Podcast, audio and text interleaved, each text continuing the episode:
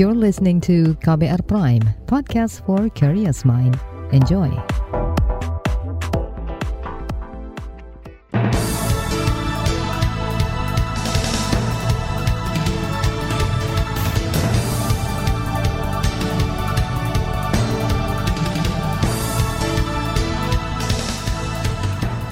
Pagi saudara, senang sekali kami bisa menjumpai Anda melalui program Buletin Pagi, edisi Selasa 27 September 2022 bersama saya Roni Sitanggang.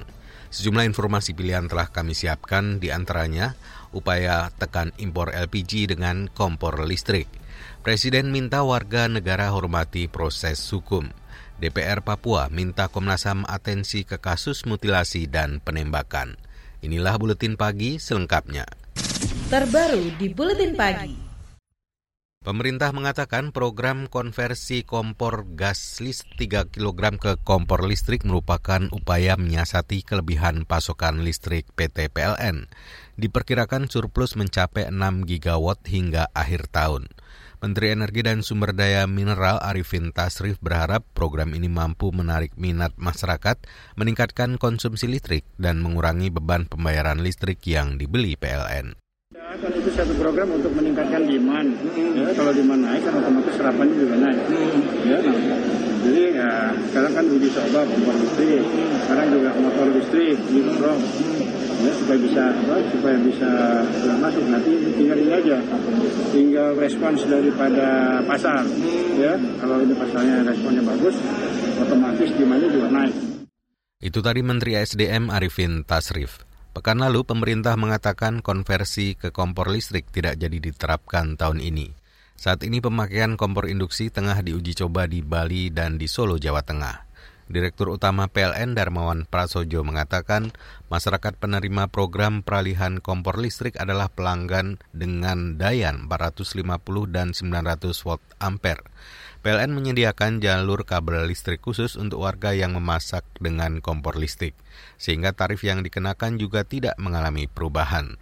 Sementara itu, Menteri Koordinator Bidang Perekonomian Erlangga Hartarto mengatakan pemerintah juga akan memperhatikan kepentingan masyarakat di program konversi ini, terutama soal biaya dan risiko yang akan melakukan sosialisasi lebih luas kepada masyarakat. Pemerintah berharap program konversi LPG 3 kg ke kompor induksi ini mampu menekan ketergantungan Indonesia pada impor gas. Menteri BUMN Erick Thohir menyebut selama ini negara terbebani impor LPG sebesar 70 triliun rupiah setiap tahun. Erick juga memastikan LPG tidak akan dihapuskan meski ada program konversi ini. Nantinya penggunaan LPG akan disesuaikan demi mengurangi impor. Yang satu ini 450, bagaimana pemerintah memastikan subsidinya tetap ada. Nah, kompor listrik sendiri, nah, kita ini sekarang terus mengimpor LPG 70 triliun setiap tahunnya. Itu tadi Menteri BUMN Erick Thohir. Sementara itu kalangan DPR mengingatkan pemerintah untuk tidak menjadikan warga miskin sebagai jalan pintas menyelesaikan persoalan di sektor energi listrik yang saat ini tengah kelebihan suplai dan terbebani pembayaran listrik swasta. Anggota komisi yang membidangi BUMN DPR, Amin Aka, meminta pemerintah memikirkan dampak jangka panjang program konversi gas LPG 3 kg ke kompor listrik intinya rakyat itu jangan terbebani, jangan subsidi gas LPG 3 kg yang mereka sekarang merasakan nikmatnya. Kemudian dengan beralih ke listrik, ya memang di awalnya mereka tidak secara gratis, tapi berikutnya bayar hitung-hitungannya ya konsumsi untuk energi itu dengan LPG 3 kg dan dapat subsidi dengan nanti setelah menggunakan peralatan listrik bisa berlipat. Ini kan sangat berbahaya memang mereka mendapatkan murah di awal, gratis. Berikutnya mereka harus menanggung beban yang tidak ringan. Itu tadi anggota komisi yang membidangi BUMN DPR Amin Aka. Sementara itu, pengamat ekonomi dari Indef merekomendasikan agar surplus listrik PLN itu dimaksimalkan untuk kebutuhan warga di luar Pulau Jawa, bukan dengan konversi ke kompor listrik induksi. Direktur Indef Tauhid Ahmad menyarankan pemerintah memperbaiki infrastruktur di daerah-daerah yang menjadi pusat pertumbuhan ekonomi. Tujuannya agar ada permintaan listrik di daerah itu dan menyerap surplus listrik PLN. Ini kan surplus kan ada karena faktor demand ya. Nah, faktor demand itu muncul karena aktivitas masyarakat begitu. Kalau aktivitas masyarakatnya tidak tidak tinggi ya susah demand itu berkembang gitu ya. Muncul demand dari masyarakat ya pertama ya jaringan infrastruktur di daerah itu diperbaiki yang selama ini kurang begitu ya Eh, terutama daerah-daerah yang sebagai pusat pertumbuhan ekonomi, maka bisa dialirkan ke situ. Direktur Indef Tauhid Ahmad juga meminta pemerintah mengkaji opsi mengekspor listrik ke negara tetangga dengan harga kompetitif. Ia juga mendorong pemerintah mengkaji ulang pembangunan proyek listrik 35.000 MW. Alasannya pemerintah harus mempertimbangkan tingkat permintaan yang masih rendah serta biaya pemeliharaan dari proyek tersebut. Tauhid juga menilai program konversi penggunaan gas LPG 3 kg ke kompor listrik bukan solusi yang tepat untuk mengatasi masalah dasar penyaluran energi. Penyebabnya beban ekonomi masyarakat miskin bisa bertambah jika program konversi ini dipaksakan. Menteri Keuangan memprediksi dunia akan alami resesi tahun depan. Informasinya akan hadir saat lagi, tetaplah di Buletin Pagi KBR. You're listening to KBR Pride, podcast for curious mind. Enjoy!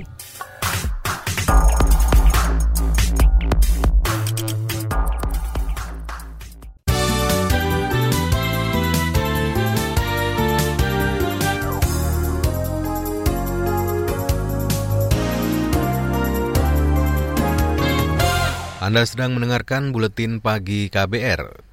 Presiden Joko Widodo meminta semua warga negara menghormati proses hukum di Komisi Pemberantasan Korupsi KPK. Jokowi menyebut setiap warga memiliki kedudukan yang sama di mata hukum. Pernyataan itu disampaikan Jokowi merespon dugaan gratifikasi yang dilakukan Gubernur Papua Lukas NMB dan suap penanganan perkara di Mahkamah Agung. Saya kira proses hukum yang ada di KPK semuanya harus menghormati. Semua sama di mata hukum. Dan saya sudah sampaikan juga agar semuanya menghormati panggilan dari KPK, menghormati proses hukum yang ada di KPK. Semuanya. Presiden Jokowi juga menekankan pentingnya reformasi di bidang hukum berdasarkan sejumlah kasus hukum yang terjadi belakangan ini. Ia juga telah meminta Menko Polhukam Mahfud MD melaksanakan reformasi bidang hukum. Menteri Pendidikan Nadiem Makarim meminta maaf karena salah menyebut lembaga vendor yang dikontrak kementeriannya sebagai tim bayangan.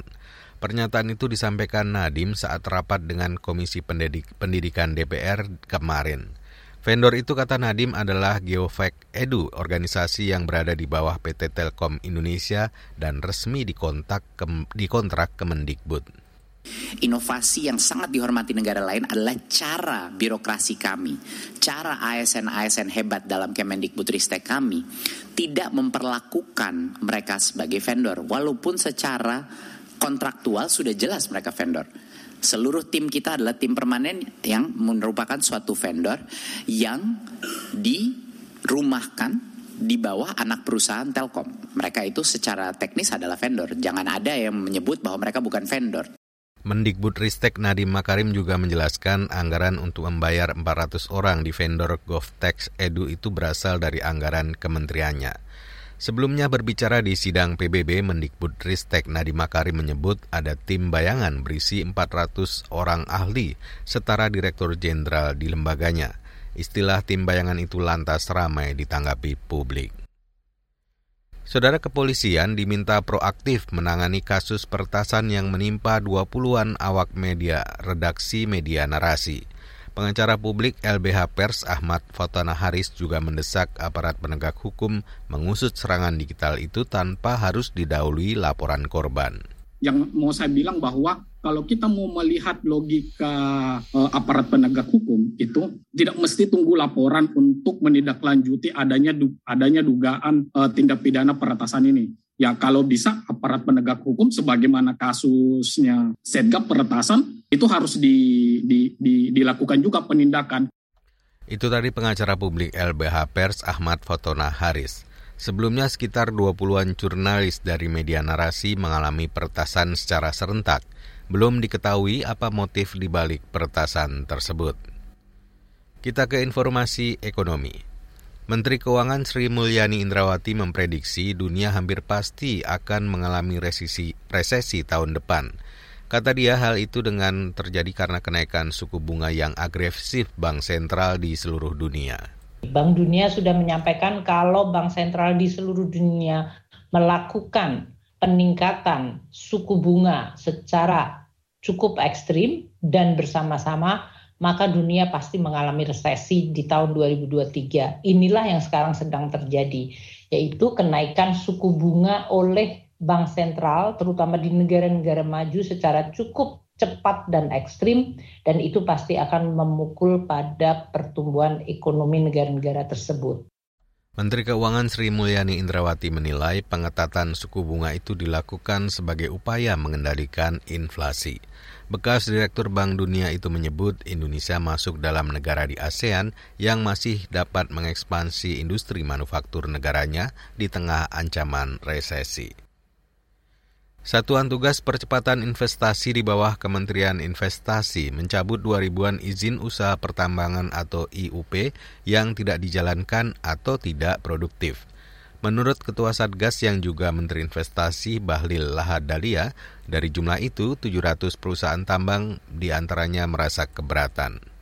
Dan izin ini adalah lebih banyak galian C Galian C ini adalah pengusaha-pengusaha UMKM yang ada di daerah, kemudian urukan, kemudian tanah apa batu-batu ciping. Ini kita harus uh, kembalikan sebagai wujud komitmen pemerintah dari awal bahwa kita melakukan pencabutan ini dalam rangka penataan.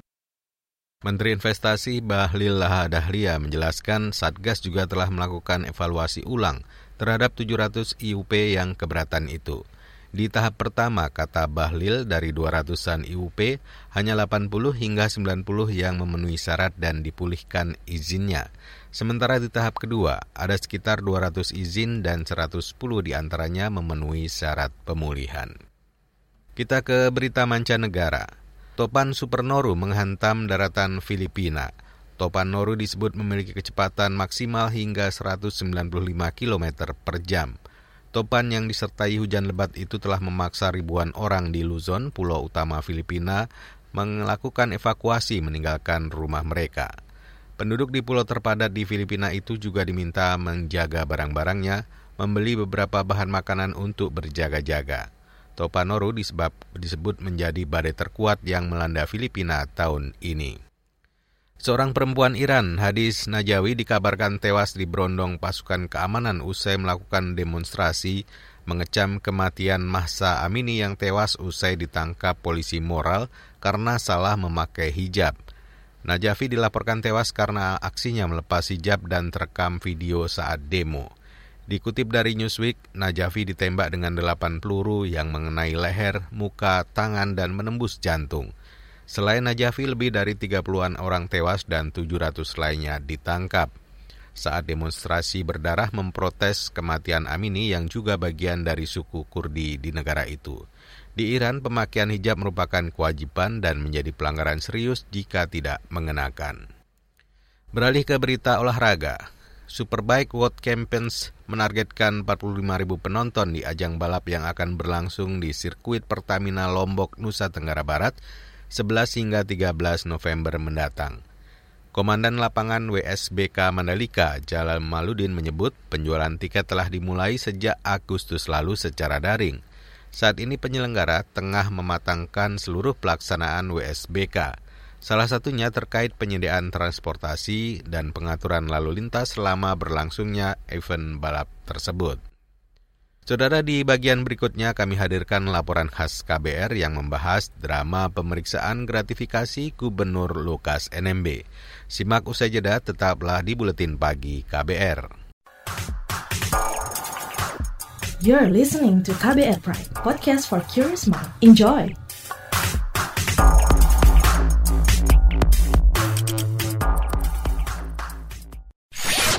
Commercial break. Commercial break.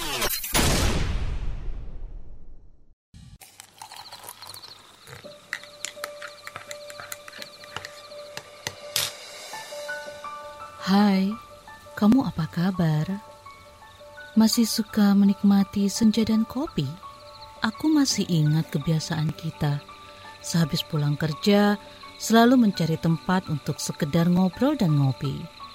Tapi kadang kita kehabisan bahan obrolan.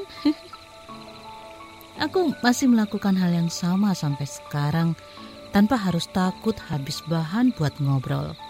Karena aku selalu mendengarkan KBR sore dari Senin sampai Jumat jam 4 sore. Ah, aku rindu. KBR Inspiratif Terpercaya.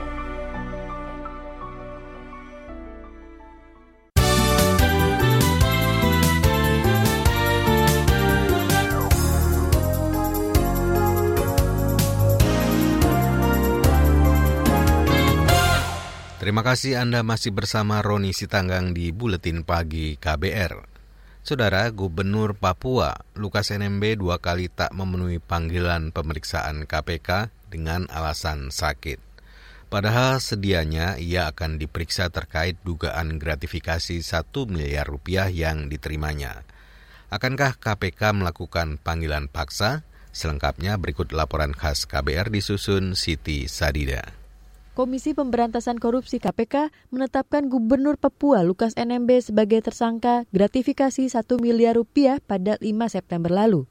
Usai penetapan tersangka, KPK memanggil NMB untuk diperiksa pada 12 September, namun ia tidak hadir. Panggilan kembali dilakukan pada 26 September 2022. Agendanya terkait pemeriksaan dugaan suap dan gratifikasi soal pekerjaan atau proyek yang bersumber dari APBD Provinsi Papua, namun lagi-lagi NMB tidak hadir. Wakil Ketua KPK Alexander Marwata meminta Gubernur Papua tersebut kooperatif. Alex menjamin KPK akan memberikan hak-hak tersangka sesuai konstitusi untuk memperoleh pembelaan hukum pada proses pemeriksaan maupun peradilan. Bahwa dalam proses penyelidikan baru satu miliar itu yang bisa kami lakukan klarifikasi terhadap saksi maupun dokumen. Tetapi perkara yang lain itu juga masih kami kembangkan. Tadi Pak Ivan menyampaikan ratusan miliar ya ratusan miliar transaksi mencurigakan yang ditemukan PPATK. Itu kami dalami semua. Jadi tidak benar, hanya satu miliar. Presiden Joko Widodo turut merespon sikap Lukas NMB. Kata Jokowi, semua pihak termasuk NMB harus menghormati proses hukum dan pemanggilan yang dilakukan oleh KPK. Sama, saya kira proses hukum yang ada di KPK semuanya harus menghormati. Semua sama di mata hukum dan saya sudah sampaikan juga agar semuanya menghormati panggilan dari KPK, menghormati proses hukum yang ada di KPK. Semuanya, ya. Kuasa hukum Lukas NMB, Stefanus Roy Rening, menjelaskan alasan mengapa kliennya tidak hadir dalam dua kali panggilan pemeriksaan oleh KPK. Kata dia, NMB tengah sakit dan tak bisa hadir. Ia mengatakan kliennya akan memenuhi panggilan jika sudah dinyatakan sembuh oleh dokter. Ia pun mengklaim tidak ada rencana KPK memanggil paksa Lukas. KPK sudah sampaikan kepada saya melalui diktur penyidikan bahwa kita tetap menghargai sampai kemarin kapan Bapak siap Pak Roy mau bawa Pak Lukas ke sini kita terima atau kami yang ke sana. Jadi itu pembicaraan saya dengan penyidik KPK sehingga saya tidak tahu di luar isu narasi yang dikembangkan di luar bahwa bapak dijemput paksa. Lukas NMB tidak melawan negara, minta maaf. Lu kalau lagi sakit, kami bertanggung jawab. Kalau dia sembuh dan confirm dokter, saya akan mendampingi beliau. Tidak ada niat sama sekali Pak Gubernur lari. Menteri Politik Hukum dan Keamanan Menko Polhukam Mahfud MD menyebut KPK bisa saja memanggil paksa Gubernur Papua, Lukas NMB, jika dalam proses pemanggilan tersangka tidak kooperatif. Menurutnya, prosedur pemanggilan di KPK masih berjalan, walau NMB dikabarkan sakit. Sudah ada mekanismenya di KPK. Di KPK itu sudah aturannya, sudah dipanggil satu, dua, tiga, panggil paksa, DPO, kan gitu urutannya.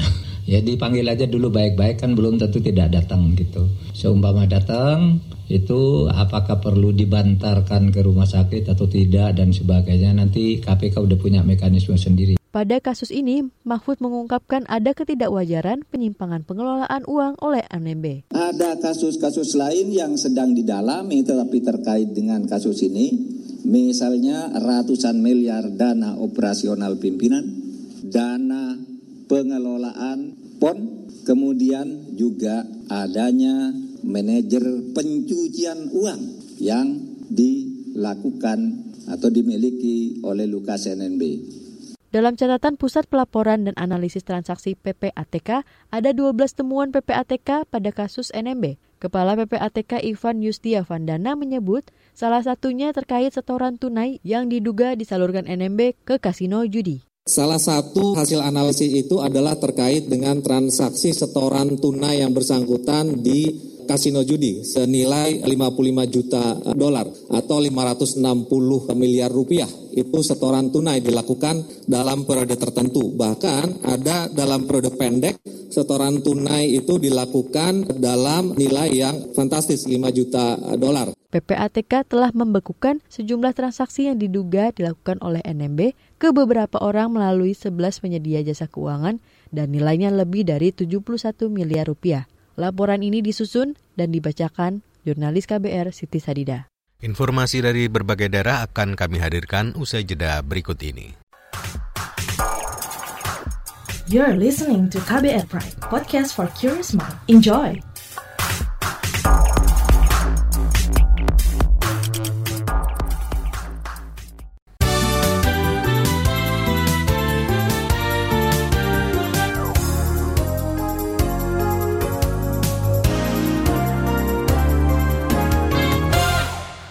Inilah bagian akhir buletin pagi KBR. Perwakilan DPRD Provinsi Papua kemarin menemui Komisi Nasional Hak Asasi Manusia Komnas HAM di Jakarta. Menurut Ketua Komnas HAM Ahmad Taufan Damanik, kedatangan DPRD Papua ini untuk menyampaikan sikap masyarakat terkait kasus penembakan dan mutilasi warga di Induga di Kabupaten Mimika dan penembakan warga di Kabupaten Mapi. Ketua Komnas HAM Taufan meminta semua masyarakat menunggu hasil masukan dan rekomendasi dari tim yang diturunkan untuk menyelidiki dua kasus ini. Yang bahkan sudah kami selidiki, yang mutilasi akan melakukan pendalaman lagi nanti Pak Anam dengan tim dan kepala perwakilan. Kemudian yang MAPI prosesnya masih setengah jalan. Kami tentu saja akan seperti mandat undang-undang yang kami miliki, kami akan memberikan rekomendasi dalam rangka penegakan hukum terhadap dua kasus itu. Itu tadi Ketua Komnas HAM Ahmad Taufan Damanik. DPRD Papua juga menyampaikan aspirasi soal penetapan tersangka Gubernur Papua Lukas NNB oleh KPK. Namun kata Taufan Damanik, Komnas HAM tidak bisa mencampuri urusan hukum di kasus Lukas NNB. Kita ke Jawa Tengah. Kepolisian Solo membenarkan polisi yang terkena ledakan di Asama Brimob Soekarjo adalah anggotanya. Laporannya bersama Yuda Satriawan. Polisi yang terkena ledakan di asrama Brimob Sukoharjo petang kemarin berdinas di Polresta Solo. Pelaksana tugas Kapolresta Solo Alfian Nurizal mengatakan saat ini polisi berinisial DP dan berpangkat Bribka itu masih menjalani perawatan di rumah sakit keseharian DP berdinas di Satuan Intelkam. Sudah lama di dinas di Polresta Surakarta di fungsi Intel. Saya belum tahu untuk dimusnahkan atau tidak. Silakan ke Kabit Humas Polda Jateng. Tapi yang bisa kita lihat kemarin waktu barang bukti yang kita pisahkan ada tujuh, ada ada sumbu api, ada korek, dan di situ juga ada black powder. Kita yakinkan bahwa itu bukan bom, lebih lanjut Alfian menjelaskan DP mengalami luka bakar mencapai 70% dan juga patah tulang. Polresta Solo masih menunggu perkembangan kondisi DP yang saat ini masih berada di ruang ICU. Polisi akan menelusuri barang bukti paket sitaan hasil razia Polresta Solo itu bisa berada di tangan Bribka DP dan meledak di asrama Brimob Sukoharjo. Dari Solo, Jawa Tengah, Yuda Satriawan, KBR. Saudara ribuan orang dari berbagai organisasi hari ini akan menggelar aksi demonstrasi memperingati puncak Hari Tani Nasional. Aksi dilakukan untuk mendesak pelaksanaan reforma agraria. Menurut Sekjen Konsorsium Pembaruan Agraria Dewi Kartika, saat ini terjadi ketimpangan penguasaan tanah yang sangat lebar hingga kemiskinan struktural di desa dan kota. Dan praktis ini sampai dengan hari ini tidak dijalankan meskipun pemerintahan Joko Widodo selama kurang lebih 8 tahun terakhir ini menjanjikan akan dilakukan redistribusi tanah dan penyelesaian konflik agraria seluas 9 juta hektar, tetapi kita tahu terlalu kecil sekali kemenangan-kemenangan yang, yang diperoleh oleh rakyat, utamanya kaum tani, masyarakat adat, masyarakat miskin di perkotaan dan di pedesaan, yang sesungguhnya sudah menantikan puluhan tahun negara kita untuk menjalankan reforma agraria sejati. Itu tadi Sekjen Konsorsium Pembaruan Agraria Dewi Kartika. Sementara itu, manajer kampanye ekosistem esensial Walhi, Wahyu Perdana menilai pemerintah belum memberikan hak mengelola dan akses tanah kepada rakyat. Pemerintah kata dia justru memberikan pengelolaan itu kepada 800-an perusahaan perkebunan sawit, pertambangan, dan industri kehutanan lain. Padahal selama ini sebagian besar dari mereka beroperasi secara ilegal. Saudara informasi tadi menutup jumpa kita di Buletin Pagi KBR. Pantau juga informasi terbaru melalui kabar baru, situs kbr.id, Twitter kami di akun @beritaKBR, serta podcast di alamat kbrprime.id. Akhirnya saya Roni Sitanggang bersama tim yang bertugas undur diri. Salam.